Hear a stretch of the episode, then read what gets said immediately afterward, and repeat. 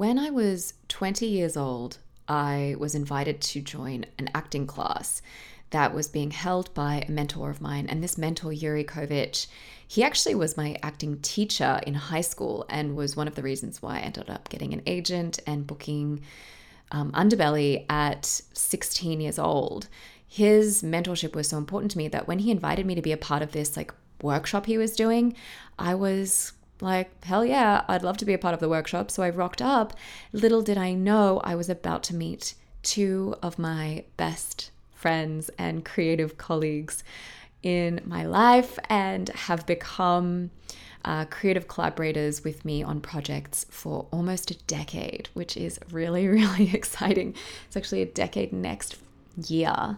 Um, so I thought, who better to bring onto the podcast than these two incredible women?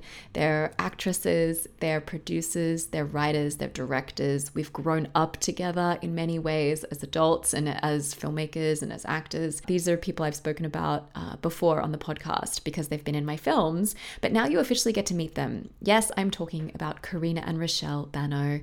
Karina Banno and Raechelle Banno are such awesome women. I cannot wait for you to hear this interview. They've carved carved out incredible uh, careers for themselves and really have done it in the very indie spunk way of I'm not waiting for anyone to give me the answers. I want to do this myself. I'm not waiting for anyone to give me permission. I'm going after this. And as a fact of that, they've built such incredible resumes. I'll link their IMDb so you can check them out but you're going to get to know them today and we talk about a few of their projects specifically one of their first projects underneath their new production company umbrella called palindrome. This film is called the party job and if you're in la there is a screening happening. I'll be there. So i hope you come along. I've got the details down below as well. But let's just dive straight in. Also i remember that when we were recording this interview we um, we stopped a couple times and went, oh, can we talk about that because of the strikes? So we've edited some stuff out, just like production names and studio names and stuff like that, based on, uh, you know, from productions they've been involved in, which are under the struck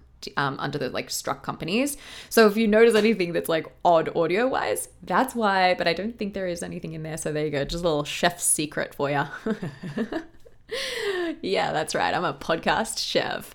Um, all right. Well, dive in. Let's do this. I'm really excited for you to hear it and uh, for you to meet these women.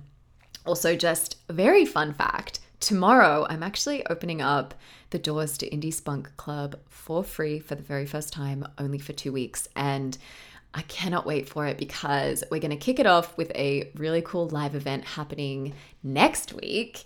And if you're listening to this in the future, I may or may not do this again, I'm not sure. But if you're listening to it in real time, hop on it quick. The link's in the show notes. Um, it probably won't be available until the next day, if you're listening to this on Tuesday, the day it comes out, it's not going to be uh, available until Wednesday. But I wanted to let you know first that if you want to be, if you want to hop into Indie Spunk Club for free, you can do so um, only in the next couple weeks. So check it out. Let me know if you have any questions. DM me on Instagram. If you head to my Instagram, you'll also um, be able to see all of those details too. Anyway, that's enough jabber for me. Lots of love to you. I hope you're having a stellar week. And you know, I had a really bit of a funky day today. That I, the day I'm recording this, uh, I, I it's always so funny like talking in general times. Like I have to, you know, cater for now and also cater for the future. Um, but yeah, I, I had a kind of a funky day today. I've been in a in a funky headspace, and I had a couple people around me, thankfully, remind me that you know this is to pass. And sometimes that's really annoying to hear because you're like, yeah, but it's it's now. Like I'm in it now. But if that's you and you're in a funky space, give yourself you know a break. Take take a break. Give yourself some slack and go outside, put your feet on the ground and feel the sunshine. Just remember that everything is going to be fine. You've gone through bigger than this. And I think I'm saying this for myself, but I hope hope that, you know, hope I'm saying that for someone else as well. I hope that resonates. All right, lots of love. Let's dive in. Let's get inspired with these awesome women. Okay, talk soon. Bye. Welcome, Karina and Raechelle Banno, to this podcast. I'm so excited to finally have you on here.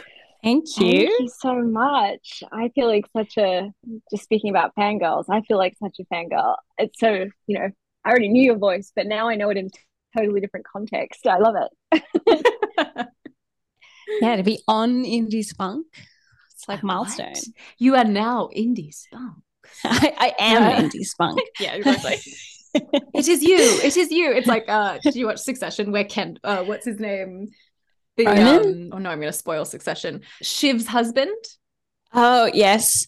When he stands on stage, it's a very quick scene in, in that yeah, Tom in the auditorium scene in Succession, where yeah. they're like, Kendall did that big performance and they just showed like two seconds of Tom's, and he comes out there and he's like, ATL is you. ATL is you. You're right. That did spoil Succession. Anybody else who watches that, that's it. It's ruined. It's a great five second clip, and if you don't, if you don't know about it, I mean, you should watch it. I guess I want to first introduce everyone to you guys and your background. We first met when, and all of us are the same age, right? I think we first met in early 20s, like very, very early yeah, 20s. It will, your 21st birthday was the first invite I received in a bathroom upon meeting you while washing hands. That's true. And I'm very, very rarely that forward. and I rarely go out. So it there was, you go. So uh, match made in heaven. Big risk, big risk for both of us. match made in heaven. Yeah, definitely. Um, yeah. So we were 21, and then you brought Raechelle as well to my party, who I hadn't met yet, and it was um I guess it was that that was the first time that I stood in a room with both of you and went, "Holy crap, there are two identical beautiful women. Like this isn't very fair." Yeah, Karina had drag. Karina insisted I come to your birthday because you were her new obsession. She was like, "You have to meet Izzy." I'd heard about you. I felt like I knew you already, and so I was like, "Well, okay, right, we're going to be friends, I guess," because Karina's obsessed with you, so therefore you're a part of my life as well now. Now um, knowing us all, I think it's obscure that we all decided that that's how we were going to hang out. yeah. And I think that it was kind of, we were in Yuri's class, which God love him. He brought so many good things to my life. So true. Um, one of which is totally you. Um, and I think that we were just in this open space. And I kind of am glad I met you at a time where I was just like, oh, this is this this is what I need in my life. And I just went towards it. I didn't think really, I didn't question it. And uh, yeah, it was like one of the best decisions I've ever made. So cool. And I feel like it's an interesting start to the story for all of us and for my audience as well, because that at that time we met in an acting class you were going through film school karina. Raechelle mm. you weren't going through film school you're doing acting but, and you were pursuing right like you were pursuing um, work as an actress.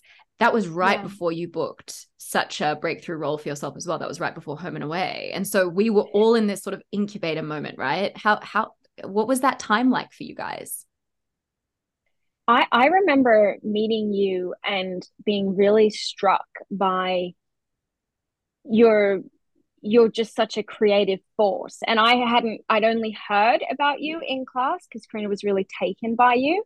And um but i remember meeting you just being like this gal's got it. Like she is nothing's stopping her. and, and I remember Karina immediately, like you were in film school and you were working on your web series, and immediately like, I have to work with Izzy. And it was just this thing of like, you were just this essence that we wanted to try and be next to in some way. And you fed our creative energy and, and we just could hope that we could do a little bit um, for you as well. And I think that was, yeah, sort of the start of our relationship of us being in this like really young and hungry and mm. and keen to take that next step yes yes also also i think um you know raechelle and i have come to realize that you know we're identical twins and that's special for other other people. For us it's just Normal. all we know. Yeah. Yeah. Um but as we've as we've gotten older and especially as we've moved into you know we started this company together and we work together and we're collaborating i think we took for granted for a long time the uh, similarities that we have mm. in our approach to things and uh, how we are so accountable to one another. And mm. if we say we're going to do something, we do it. And meeting someone like you, it felt like you were like a third twin, like a triplet of ours. Like, yeah, she speaks our language and she's somebody who is not waiting for the phone to ring and that that just spoke to us and yeah we raechelle and i just instantly just we didn't even it's not like we talked about it like are we gonna let her in? Like it was it was it was just like okay we're doing this this is now our other being. It was just perfect. Wow that's so nice. Also from a gal who's like starved for a sister like whose sister was dolly magazine. Oh, sealed section. Sealed yes. section those are the days. And this is such an australian episode too already it's like um so very very uh relatable what you're saying because it's exactly how i felt about both of you. This feeling of not waiting for the phone to ring. You know we always deal with um confusion about what's going to happen for our lives especially in our early 20s but i think with both of you there was of course like we all have that but you also had both of you also always had this like certainty. And i think that has been something that you've always come back to. And I do feel like I look at you both and think, wow, what an incredible team. Because there are plenty of siblings, twins out there that don't have that same compatibility. You guys have something really special and really creative. Both of you are actresses, both of you are directors, both of you are producers. You have this company together, you're making work, you're circulating it, you're going out for meetings. And I just, it's something so special when I look at it and I look at how you're able to engage people around you and what you're able to do with your creativity. It just inspires me every day. And I'm so proud of you and I'm so excited to publicly say that that you know these women that I've been able to grow up with, grow into myself with, be supported by and support have continued to make such an impact on my life and also the life of their audience. So let's start here. What was your gateway drug moment in the industry for both of you? What was the moment where you went, oh shit, I love this. I'm so in. I want this for my life. I want to pursue a, a career in this industry, no matter what it looks like. What comes to mind for you? Oh, you know, I've heard this question on your podcast, and every time I'm like, God, that's a good question. every time. and I've always, you know, you think, what would you answer? And I, I, up until this point, I've never actually really explored it. But you know what? The first moment, um, I don't even know if this is quote right. But the one thing that I, that came to mind when you asked that, it, it's actually not at the start of my career. It was it was my second, um, my second big job.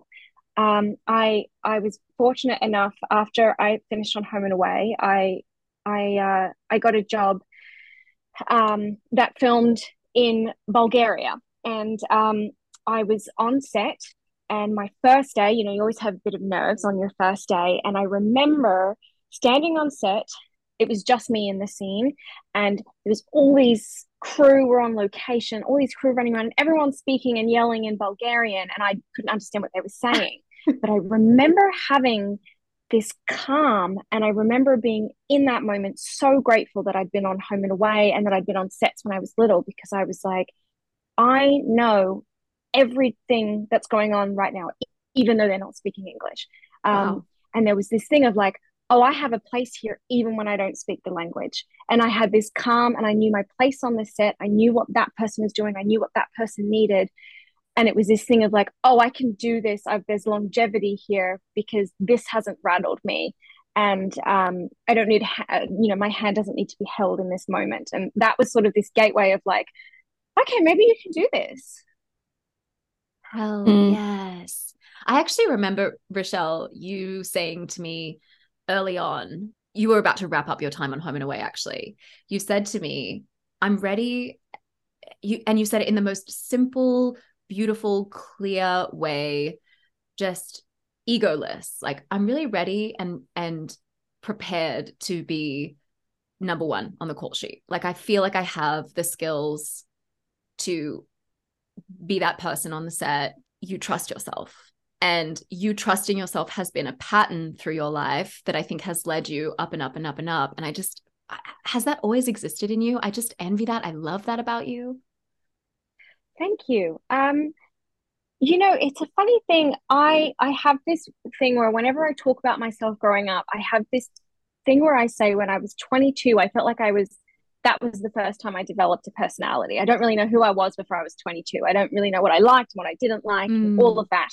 Um, and I don't know if that coincides with the fact that I was on Home and Away and was sort of thrown into this world and had to figure out a whole lot of stuff.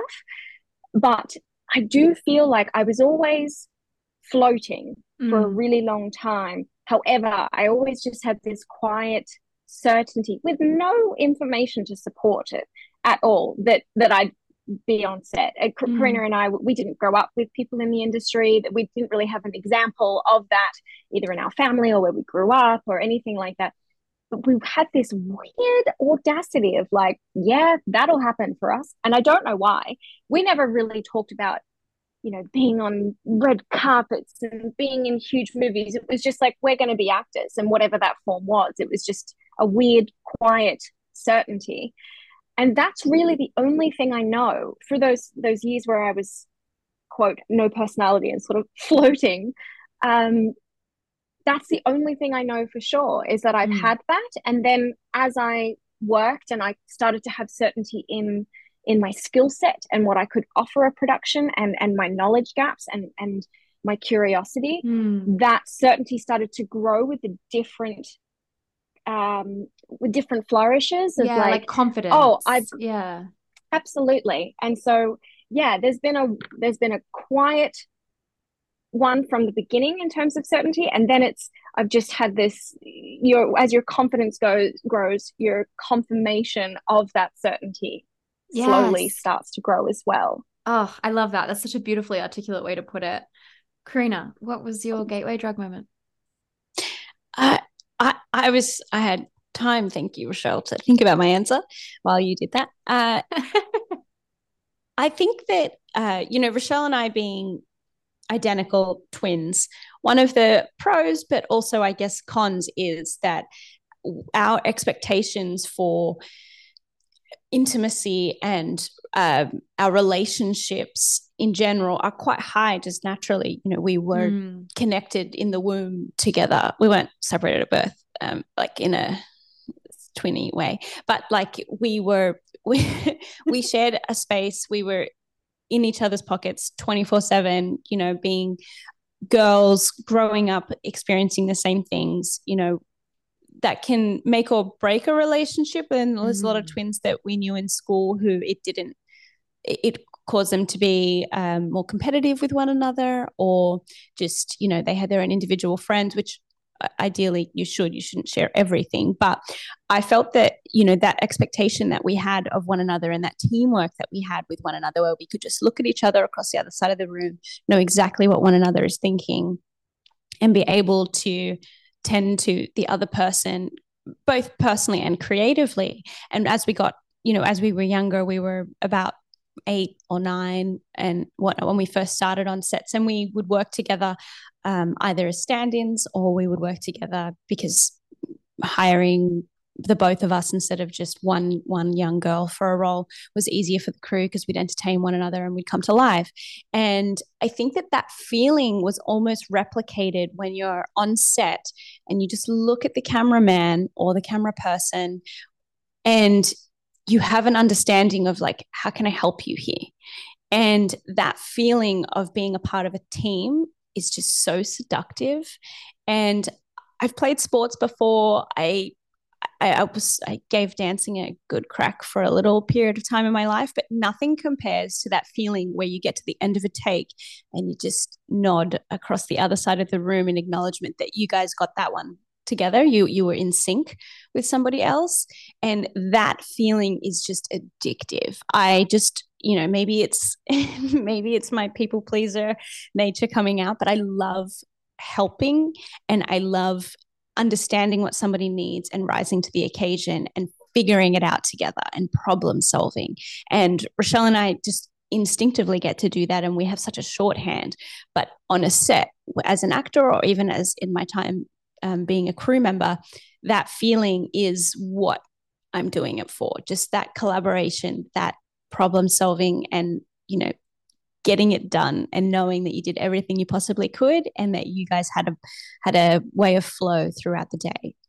I definitely can remember times on um, Barons uh, which was somewhat recently. And then earlier, Raechelle and I worked on a, um, a series of films, and one of our um, cinematographer then turned director for one of the films, David.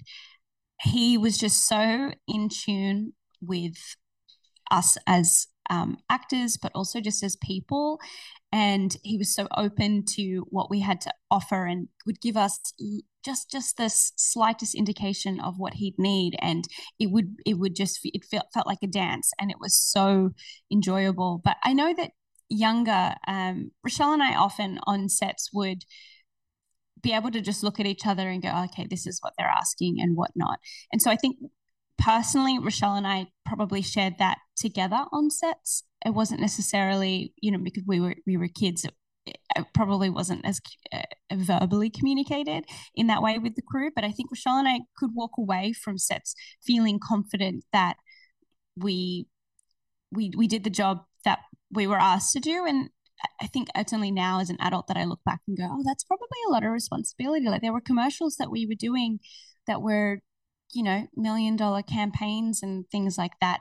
That if I'd known that, if I'd known the stakes there, it probably would have been really debilitating. But we just got to sit in the play and figure out how to make this little story or character come to life. And so those feelings with Raechelle and I as uh, when we were younger has now translated, I think, as we've branched off and had our own independent careers into the crew and those families that you make in the short period of time that you get to be on set. So, identical twins grew up together, working on sets as actresses, moved into making your own work, making your own films. Now you know, and you've been in some incredible projects that have circulated internationally, and you definitely both have an independent following for your art, for your creations, um, for your act, you know, uh, roles as actresses, and for your particular projects. So now, all these years later, you know, with Palindrome and your new production company, how do you decide or communicate around like uh, this is just me being so curious. How do you communicate around what you like to do on any particular project whose turn it is for a particular you know creative role or you know how does that work? How does that look? I'm so interested. I would say it's fairly instinctual. Yeah. Um just to use the party job as an example um you know that was something that i came across a, a, a real life story that in- inspired me. It was absurd. And I literally said to the person, This is a short film. This is so ridiculous. You couldn't write this. And then I decided I would. And I then was in a rush of creativity, wrote it, and at no point did Karina be like, ah, I don't think this is worth pursuing. She was very supportive. And then it just, I don't know, then it, she was just always along for the ride in any capacity that I needed, whether that was a on a script or anything like that. And then somewhere along the way, I just assumed that you would be the lead. I didn't realize I'd written it for you, but I was like, oh, obviously it's you. And we and it was only like the night before we started filming, she was like, we haven't really discussed, you know, you wanting me to like if you have faith that I'll be. And I was like, oh no, like I never even you're not someone I need to worry about. Yeah. And then um, any any pro- projects that come up, I think it's it really is a timing thing of you know if something strikes our fancy and you go down that rabbit hole i'll support you and i'm happy to produce or if you want me to co-write or if you need someone to bounce ideas around as, as far as i know karina uh, there's no real we don't have like a strict process it's very instinctual yeah i think that R- raechelle and i aren't necessarily we don't identify as like writers for hire like we, we really will only sort of approach something if we absolutely are compelled to put it down. And I that's how I have been with um, certain series that I'm writing. It was something initially started as a feature film, and it was just something that I could not like get out of my head. I, I needed to, in order to get it out of my head, I just needed to start the draft and just put it on paper. And you know, both you, Izzy, and and Raechelle were just people who I could just come to and go, "Am I crazy? Is this is this real? Is this like actually a story, or is this nonsense?" And you know, Raechelle and I have that relationship where she's like, "I've got this idea, or I've read this article, or I've got this book that maybe I'd like to adapt," or and it's very organic. There's, we're not actively going, okay, I've written one, now you write one. Um, and, and some of them are just, we, we have concepts and we have some great relationships with some writers who we come up with perhaps a, um, an outline for, or uh, maybe a pitch deck or something like that. And then we have commissioned writer a writer before to come on board, and it's we weren't compelled to write the script for it. It was we were mostly passionate about producing that particular concept. Uh, so yeah, it, it's it's a case by case, and I do feel like when you're writing something, at least when I, I feel like when I'm writing something, I need to be able to return back to it each and every time and still be in love with it. And that's just not always the case for me. I have started some things and then put them down. And I, I do find that usually those sorts of ideas incorporate themselves in the future into something else. Maybe that wasn't the way in which to execute it the first time.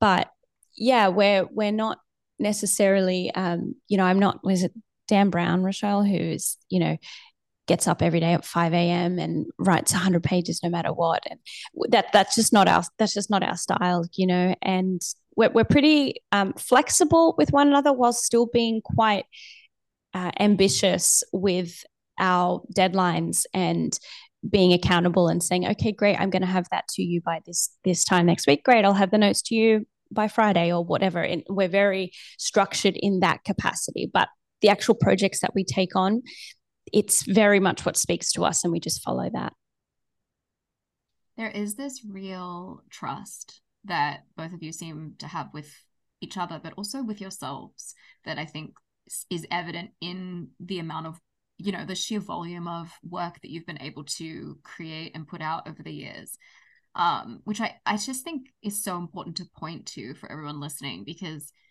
the only way I, I believe that we're able to actually create a body of work is not by having all the funding in the world and not by knowing every single person we need to know, but it's by trusting. And it's by trusting that, you know, you know what you want to do, you have trust in yourself, even if you're not don't have all of the evidence yet, as you said before, Raechelle. Like even if you don't have all the evidence that it's going to work, you you have a quiet knowing, you have a trust that your voice, your your your tone, your story, your the way that you want to approach a particular piece of material, like it is instinctual, but it's also it's just like there's that real trust. Do you feel that in yourselves? Do you see that?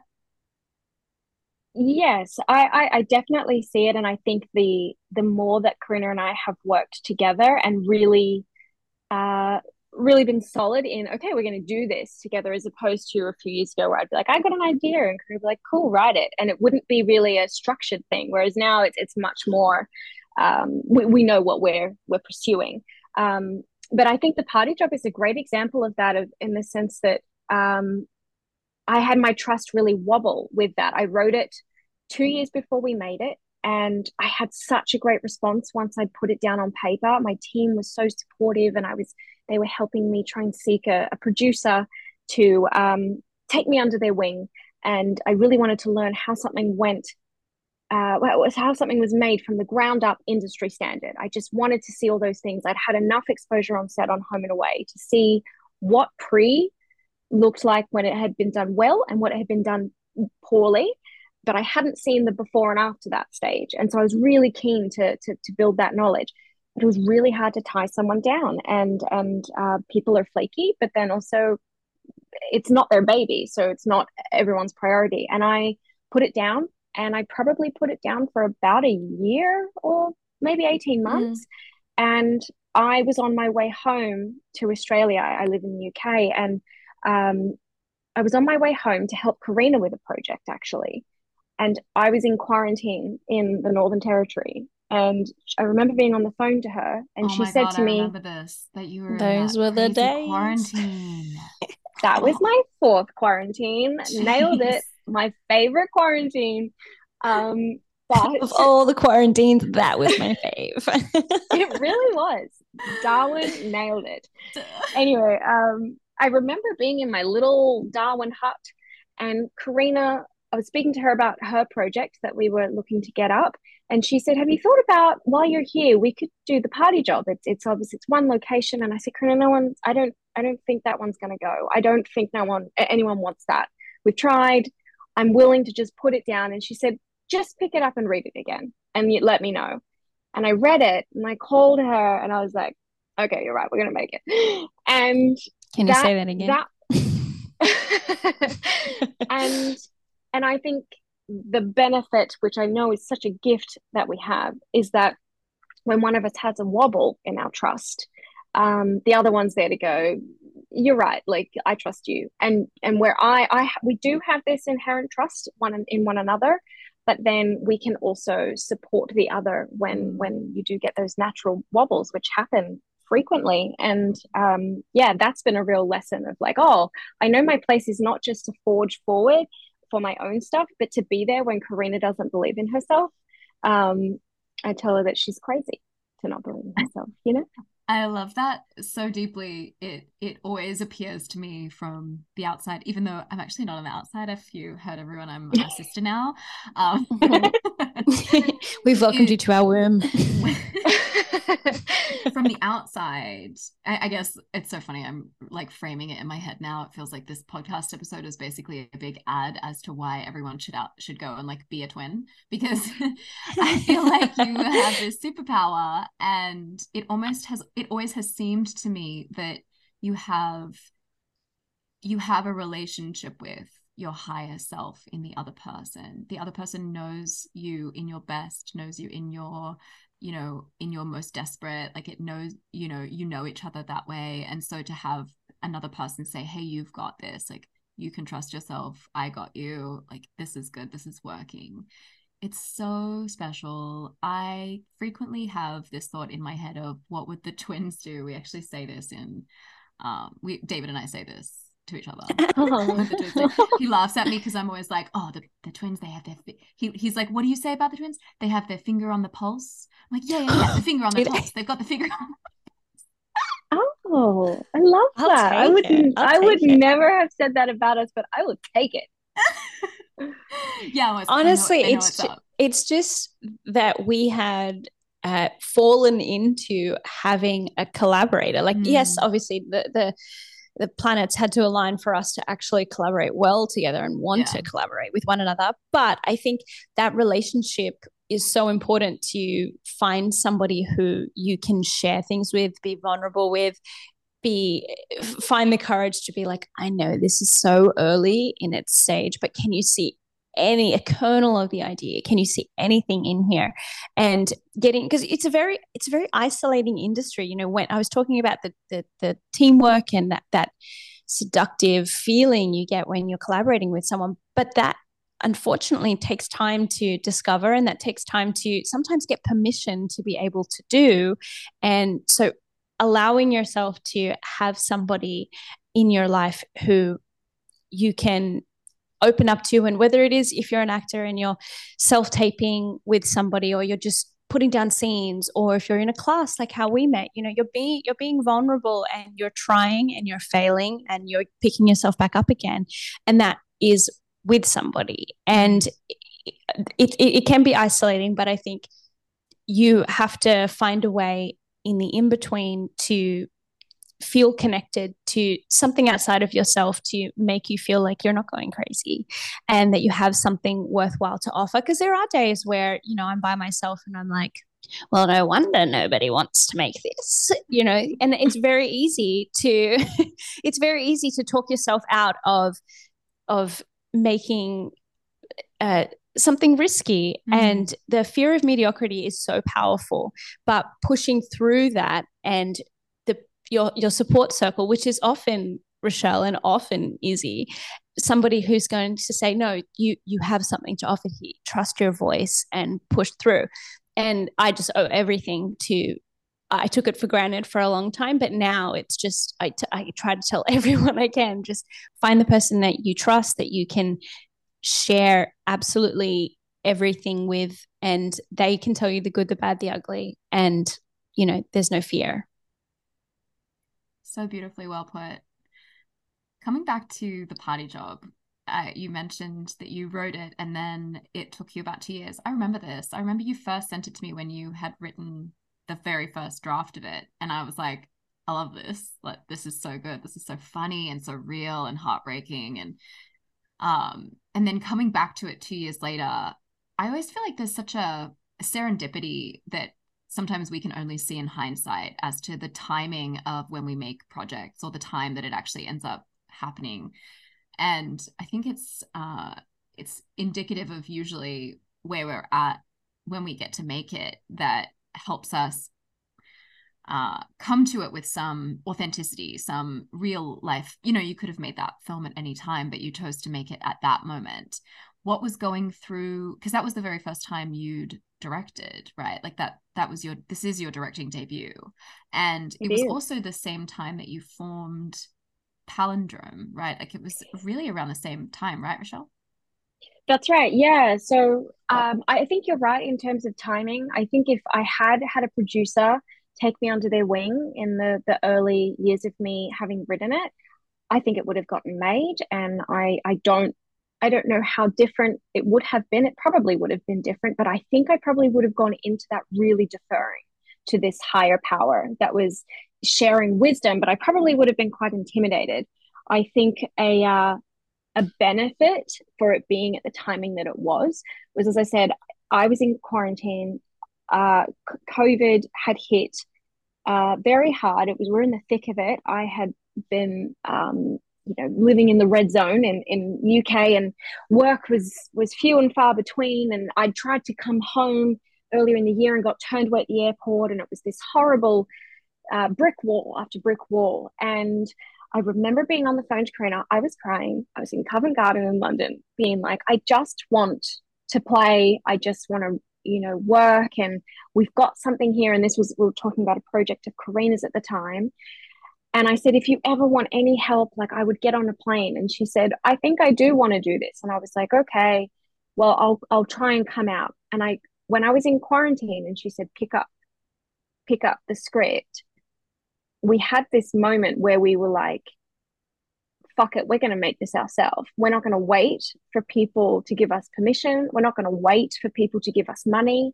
We're not going to wait for a door to be opened that you need. There's a prerequisite of knowledge before you go through that door. And the frustration of the gatekeeping, of um, of being intimidated for with no reason. We, we'd spent enough time on sets that we knew how a set should run, and and really looking at each other and giving each other a real nudge. And so we went into this with with a lot of force of like we're going to do this. And we had a lot of audacity, and doing that, um, we then started to take note of well, you've written that thing, and we've got that that project that we've slowly been developing together, and you you and you and Izzy, Karina, had been developing something down the line, and we we were like, you know what, we should we should probably put this under an umbrella. We've actually been creating for a long time. This this could be the birth of our company.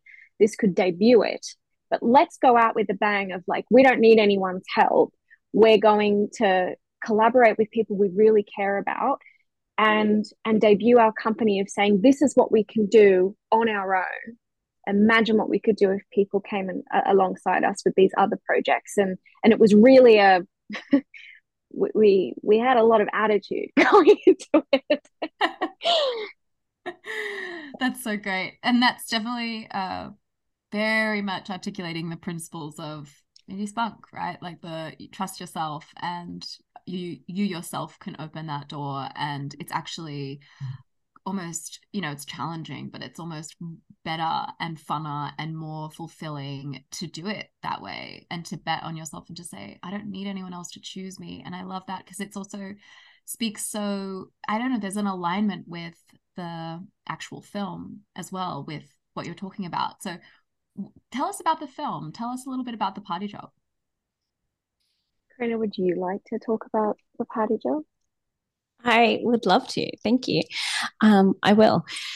The Party Job is a dark comedy uh, that centers around my character Molly as she arrives at a videography gig where she meets her uh, videography partner uh, in the team, Ben, and she doesn't really understand. She thinks it's a kid's party. She thinks it's a birthday party, and slowly but surely the film reveals that it's a much more absurd reason uh, and just chaos ensues and we were very uh, inspired after working a few years ago. Raechelle and I um, were actors in Alyssa McClelland's short film Second Best, and her effortless tone uh, the dark dark comedy tone is so well done in that with the color palette and her casting and cinematography and all of that language that she put to use in that short film, which is available, I believe, on Omeleto now. It's on it's on Vimeo. So if you haven't seen it, go and check it out. It's just so fun. Um, we were really inspired by her ability to translate an Australian Australian humor internationally. It did quite well um, internationally, and we feel we, we, we, wanted to be able to tackle a somewhat um, serious serious topic of mental health that the the our short film, The Party Job, uh, takes on, but do it in a way that is approachable and relatable and speaks to a wider audience because I think that ultimately it's not the cure, but that is the relief, I think, in understanding that you share this connection with so many people and that you're not alone in in it. And that message of the film ultimately was this saving grace as well. Even in our casting process it brought out so many beautiful conversations that Raechelle got to have with all of the the cast and crew and everyone. You know we were doing auditions over Zoom and all our production meetings were over Zoom. People only really met for the first time on set but it felt like we had developed or at least Raechelle Raechelle had developed this shorthand with all of these people and everyone was, arrived making the same movie. And that was such an accomplishment to you know you've got two days of filming and everyone shows up and they're there's no there's no questions that need to be asked anymore. It's it's we understand exactly everyone's intention and how to play each moment. And it just felt very fluid. And raechelle had done such a great job in prep. So by the time that we actually got there it was we just got to enjoy it and sit in the moment and bring that baby to life. Oh my gosh that's so juicy. What do you feel are some of the key things that you did in prep to really have that happen? I love everyone arrived making the same movie. That is so mm. desirable for all of us. How did that happen? The, uh, the aspect of everyone making the same movie was super important to me and super important to both of us as we went into this venture we being being you know a lot of the energy when you're on set comes from the top down and that comes from production um, and we really wanted to foster an environment I really wanted to go into this with no dumb questions. I wanted to go in and put my hands up and say, I've never directed. I've never actually made something from the ground up. There are going to be things that I don't know. And I'm willing to come to the table with that vulnerability. And I expected that of everyone else. And uh, when I, I think the only quote benefit of having the the lockdown that we walked into um, in Sydney that year was that it pushed us back a couple of months, which meant we had mm. more time. Okay. Yeah. And so I was very, the reason why I directed the party job was because it's the only thing I've ever written or read that I was, it was just so clear in my mind what was supposed to be on the screen. And I didn't know how to articulate that other than, well, I, I guess I have to direct it. I didn't have the, the language um, I'd never thought of myself as being a director, but but it was something that just felt natural. And um, I was so familiar with the the script, and it had been it had been a part of so much dialogue with with you, Karina and I, and with my team, and, and with people like yourself, Izzy, in my life, that it just felt like second nature to talk about it. And then once I started getting people involved, there's this thing like, oh gosh, I hope they like it, and I hope that they resonate with it, or if they think it's funny because it's a comedy at the end of the day. And we had such a warm response. I mean, since since day one, Lee Pickford, who was our beautiful casting director, was so supportive of the short to the point where when I'd put it down over the fuse, he checked in with me and wanted to make sure that I was, I was still interested in making it. And, and the second that I wanted to, he came on board. And when he started approaching cast, I was so surprised um, by how many people responded to the material. You just never know if your words are going to resonate with people.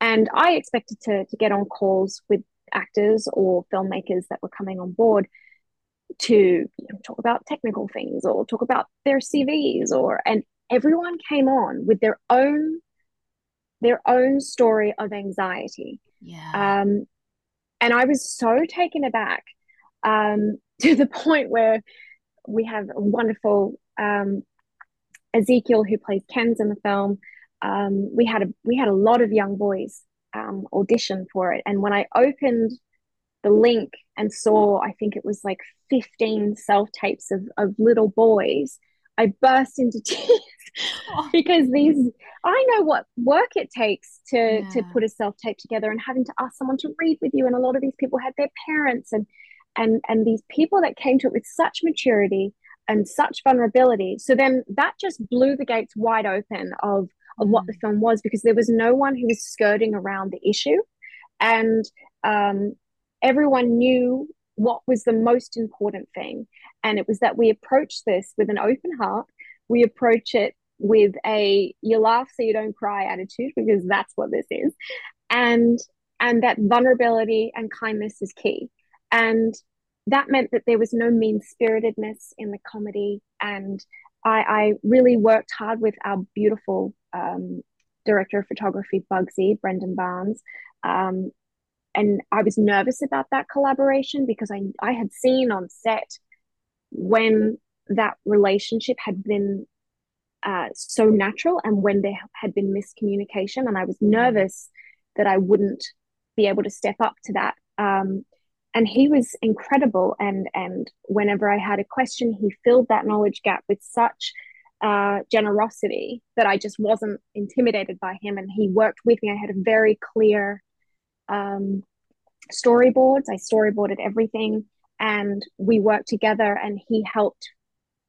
Everything was an open dialogue. There was no. I don't feel like we wanted to encourage, you know, a hierarchy on set, and that meant that everyone came on and knew their roles. And you know, you're making a, an independent short film. You know, actors are helping move furniture around and there's no fancy dressing rooms, and everyone went on understanding that we were a lucky to be on set because it was during lockdown, and b we all had the opportunity to play on this fun little short that we hoped would make people laugh and then just like hit them in the in the heart with some real sentimentality.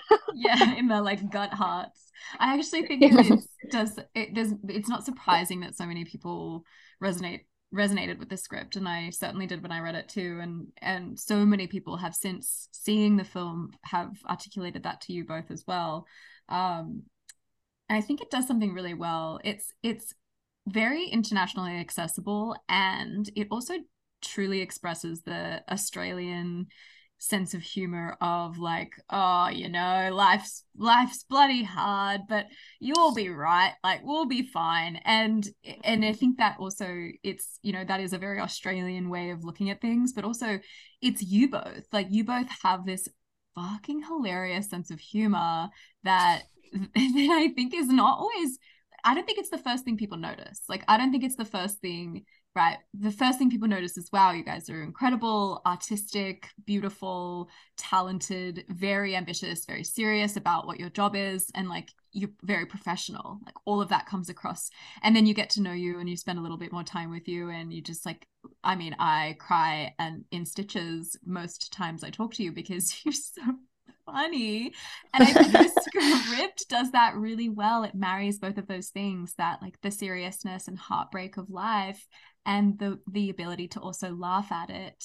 It's so mm. special. And i know that uh it's it's playing soon in la is that right? Yes it's playing at the lady filmmakers film festival. Uh, that is screening in la i think it's in um, beverly hills. Uh, the theaters in beverly hills. It's playing on the 27th of September at 6:15 which is pretty cool. It's it's been a really fun festival actually to be a part of. I think that the, communication first of all has been awesome. The festival circuit has been a whole other marathon of learning. You know, I went to film school and I've made a bunch of stuff and been actors. No, no. And uh, this particular one has been really really lovely. There's been such a great community that they've brought on. There's a lot of um, I, I, think that their their messaging is um, celebrating um, female filmmaking and the men who support them. So mm-hmm. it, it's it's quite inclusive. It's really uh, a wide range of uh, genres of films and their shorts. I think there's a couple of features as well that are also included in the festival but they had a nice little uh, meet and greet with on Zoom with some of the festival directors and whatnot for Raechelle to participate in. And yeah, we're, we're bummed that we can't quite make it in time. It just doesn't align with our schedules. Raechelle and I were in LA earlier in the year. We drove to Phoenix for a Phoenix Film Festival, which was really exciting. But this this time, unfortunately, we can't go. But you're in LA. I am. I'll be there. I'll be in the audience. Be like, "Whoa, party job!" How is the? I mean, I know it's such a journey. I think festivals are their own project, their own sort of beast to approach, and it's always a new adventure because you don't make the same film twice. How has this journey been? I know you've come out of this so far, and the journey is continuing. You guys have you you know you're still rolling on through with festivals, but you've already won some incredible awards and some really amazing recognition. What's that been like, Raechelle? It's your first film. It's been really touching and really encouraging to see the film resonate with audiences that we we had hoped to resonate with and some we just really didn't expect to and sort of submitted on a whim uh, the film festival process has been a real education. I think we have, um, it's been really challenging. And again, I think a gift that we have each other because there were times where I called Karina and was just frazzled because film festival entries, that role is a job in itself. If yeah. you have, if you have a you know studio production a feature film someone is hired just for that and so the fact that we have i mean i, I asked for the ground up and I got the full treatment because uh, learning about film festival entries, I'm, I'm, very grateful for the, the knowledge, but it can be the Wild West out there. And, mm. um, you know, sometimes Karina w- went to our first, uh, we, we debuted at the Cinefest Film Festival in Perth and Karina went by herself and I live on the other side of the world and and walking into an environment like that where you haven't been before it can be quite overwhelming but we've been welcomed with open arms and, and everywhere we've been we've been treated so well. And it's been such a great opportunity to to meet and observe the work of of of peers in in those festivals. Um, and we have really been um, quite overwhelmed with the response from audience members. Again i'm on the other side of the world. Karina was at um, the st kilda film festival and i woke yeah. up to a message from a, uh, from a stranger who had seen it and found me be- online and, and wrote to me about the film and how it had resonated with them and was really encouraging about what we were going to do next. And I think you always forget that people uh, might might be similar to you in the sense that I was so surprised when people resonated with my work because it just seemed like something you know my little brain concocted and Karina got it and you got it because you guys know me so well that you're like oh oh, maybe my work does resonate with people. And then to think that then on this, people sit in an audience and, and consume it and and walk away getting all of the all of the little little details that we put down it's actually not just for us um it, it's been it's been really encouraging and and very heartwarming i i i can't imagine starting our company and this journey with any other project because it's been it's been one of a lot of lessons, but I just have so much gratitude for everything that's come with it. So cool. Anything to add, Karina? Yeah, I I was just thinking about, you know, the festival process is such a terrifying thing when you've you finish the film, you've locked it off, you're sending out all of these submissions to the film festivals and you know you have no idea if you've sent out 10 you might get one back. You know you have it's like auditioning you kind of grow to accept it but it's your baby you know especially raechelle and i this is something that we were we wanted to establish as like a calling card for our company. So there was a little bit of pressure there and it was a little bit scary for a while. When we got that first cinefest one uh, come through the acceptance we just leapt up in the air and we're hugging one another. We were like we did it, you know, and that one that one laurel and that one screening meant the world. But I think that I would love to talk about. I'm not sure how familiar you are, Izzy, with with this, but Raechelle and I, um, maybe it was naivety or, or or or just lack of experience, but we went into the submission process not realizing that there. I don't know if it's post COVID or not because things ha- have transitioned to online. But there's there's a little bit of predatory behavior oh, out yeah. there with um, film festival submissions.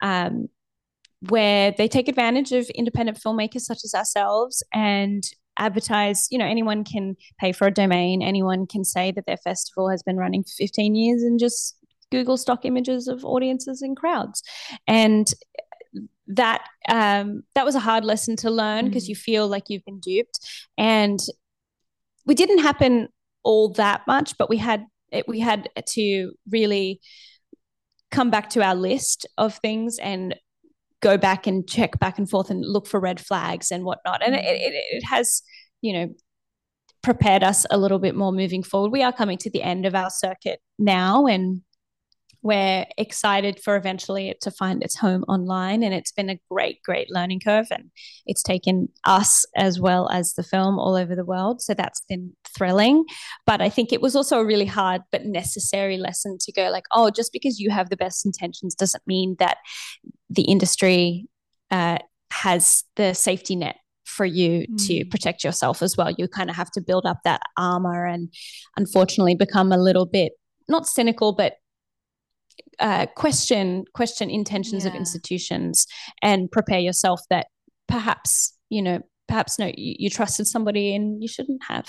Mm, so true. So very very true to hear you both talk about this process as something that has grown you as artists. I think it's easy to want to just quickly go through the process and have it done. But to to take the lessons to take stock to really consider like where are we going with this? What do we want with this? What do you, what would your ideal scenario be for for you know your next step or your next project or this project? Like what is sort of the the goal right now? Something that we've talked about a lot recently we, have got a number of very different projects uh, on our slate that we've been developing for a while some in the television space some in the feature film space and at the moment, um, similar to my acting career, I've never been overly prescriptive about what I want to do. I've never had I want to play a character who is blah blah blah, or you know, I've never I've never been overly specific like that. What I'm really seeking is is uh, challenges and and growth opportunities, and the whole ethos of our business is to create that for ourselves. Mm. And we have such a range of projects. We have a few that are a bit further along in the development process than others, some that are, aren't too far away from getting up and going.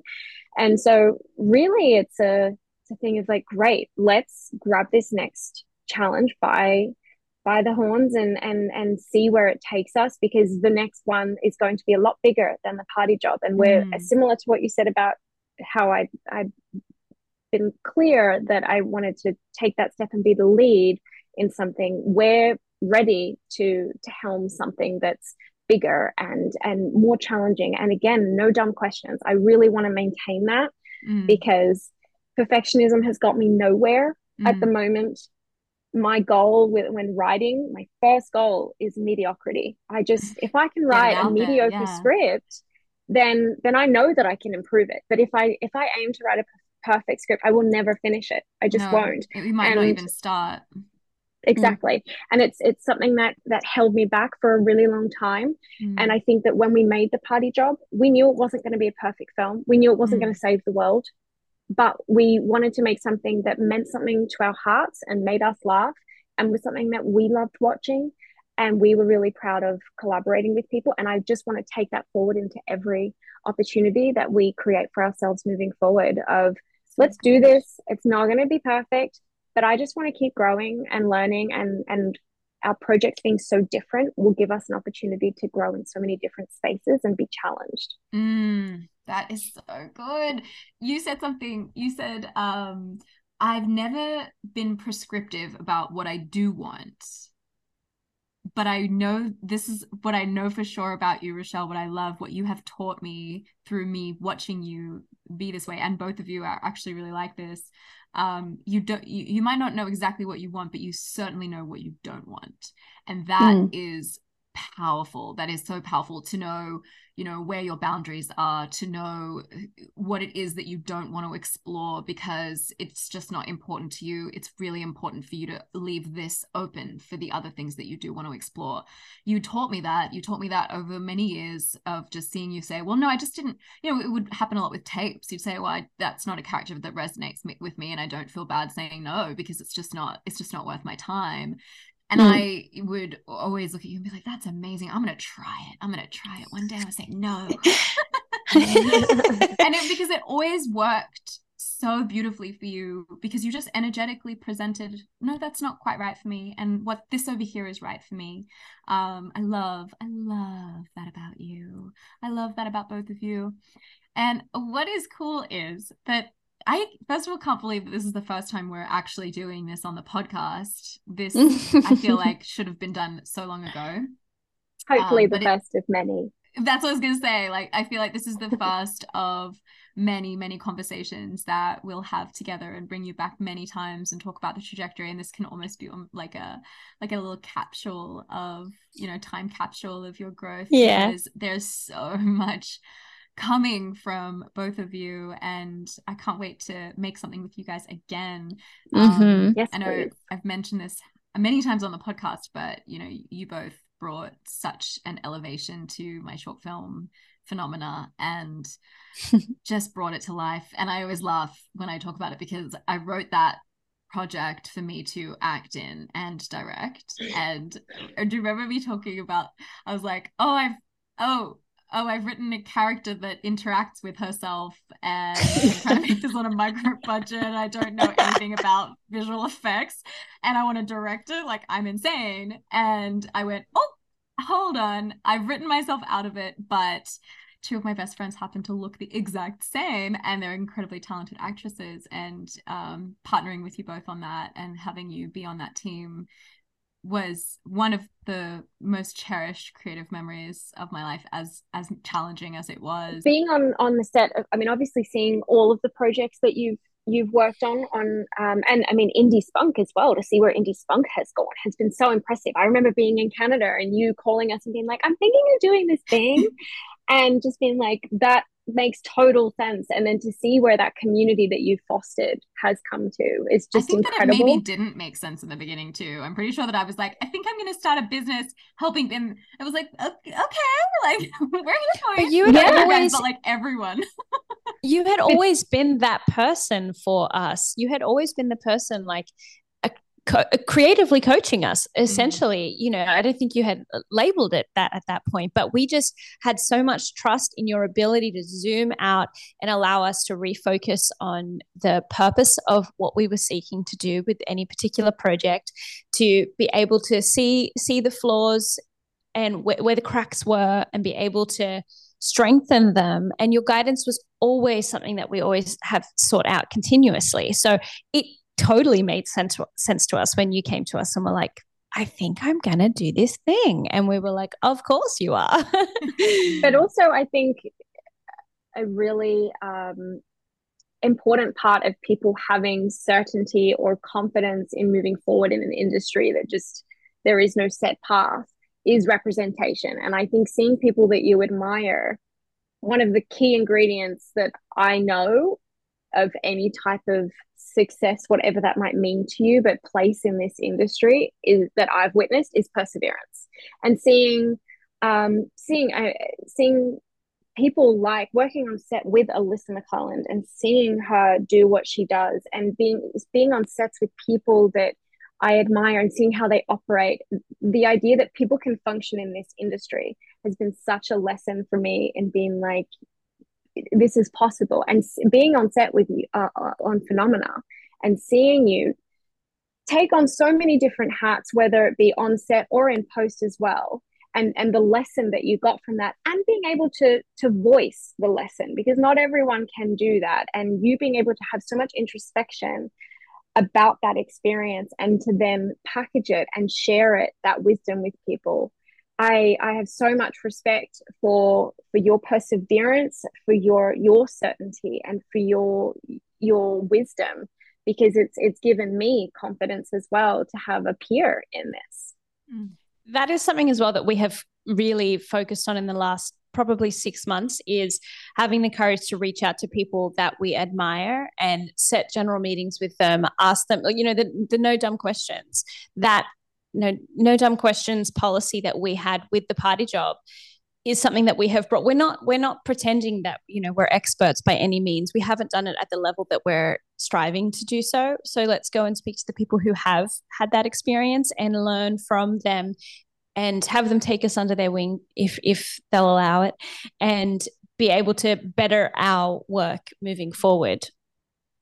Yes i truly truly uh, align with that this feeling of which is which you know was what made me nervous at the beginning of my business truthfully because i i certainly haven't done everything in the, that i want to do in the world and in, in the industry and i certainly haven't achieved at the level that i believe i need to have achieved in order to you know share knowledge with the world but i also feel like the people that we need to learn from are just a few steps ahead of us. They're not the people that have been in the industry for 20, 30, 40, 50 years. Uh, they're the people that are in touch with that that next level, that next step.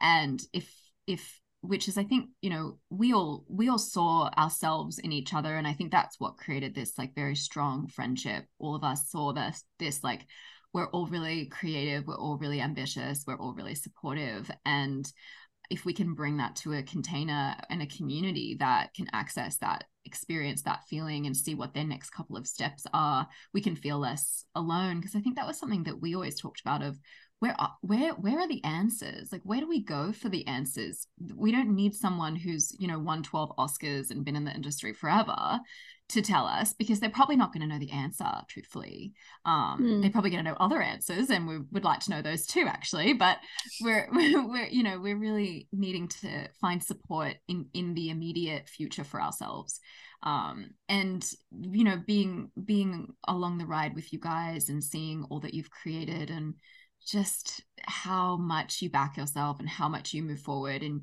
continue to grow and evolve and ask questions. It is such an inspiration. I'm so excited for more people to get to know your work and to see you as, you know, you've both had such wonderful careers so far and growing as actresses and also to see it's for everyone to see your your you know your truth through film form and you as both directors and producers and writers what uh what do you want to leave? I feel like karina that was a really beautiful uh little nugget of wisdom but i want to ask you you know what what what would you like to leave us with in terms of a little nugget of guidance or a little nugget of inspiration or a little nugget to just keep us feeling like okay we got this i think the biggest lesson that i have tried to share with people lately is doing the scary thing and sharing your work with people mm. letting letting people in on your experience and just getting fresh eyes on something because you just have no idea how your audience is going to take something in and i encourage you to make something that you want to see something for you. But also at the end of the day hopefully there's an audience out there waiting who are going to take it in. So let's let them in in the process and see what's translating. And it's it's really good to build up your um, thick skin um, because it gets scarier and scarier the, the more the stakes are rising for the project. But in those early stages that's the fun part because it doesn't matter what you write on the page. It doesn't matter what you delete. At, the, at that stage, it's only you who's going to see it. So you may as well have a little bit of guidance and have it also is a good way to build up some confidence towards striving and going through and completing the thing. So it's, it's easy to get an idea, it's hard to finish it. And getting to the end of that, that is an accomplishment. You need to pat yourself on the back for that. Hell yeah. I love that. I love the idea of allowing yourself to be flawed in a way that other people can see it and witness it and hold space for it because that was something that I learned really early um, after film school. I had made my thesis, and then it took me two years to share it. As you guys know, I mean, I never like went, "Hey, everyone, like watch my film." I was really embarrassed about it, and then I realized I was saying this the other day um, to a, a colleague of mine that what I liked doing was going back through the repertoire of filmmakers I respected and seeing their roots and seeing where they've come from and seeing, you know, what, how they've evolved and developed. And and I'm so grateful that they allowed me to do that by by sharing their work as as imperfect and flawed and different as, as it was or as you know maybe sometimes shambolic and like my first film Plastidil about the woman with the triangle for head certainly a little shambolic a little different. You were in that too which is so funny. I was. I'm gonna put you in all my films. I'll um, be there you guys are my good luck charms.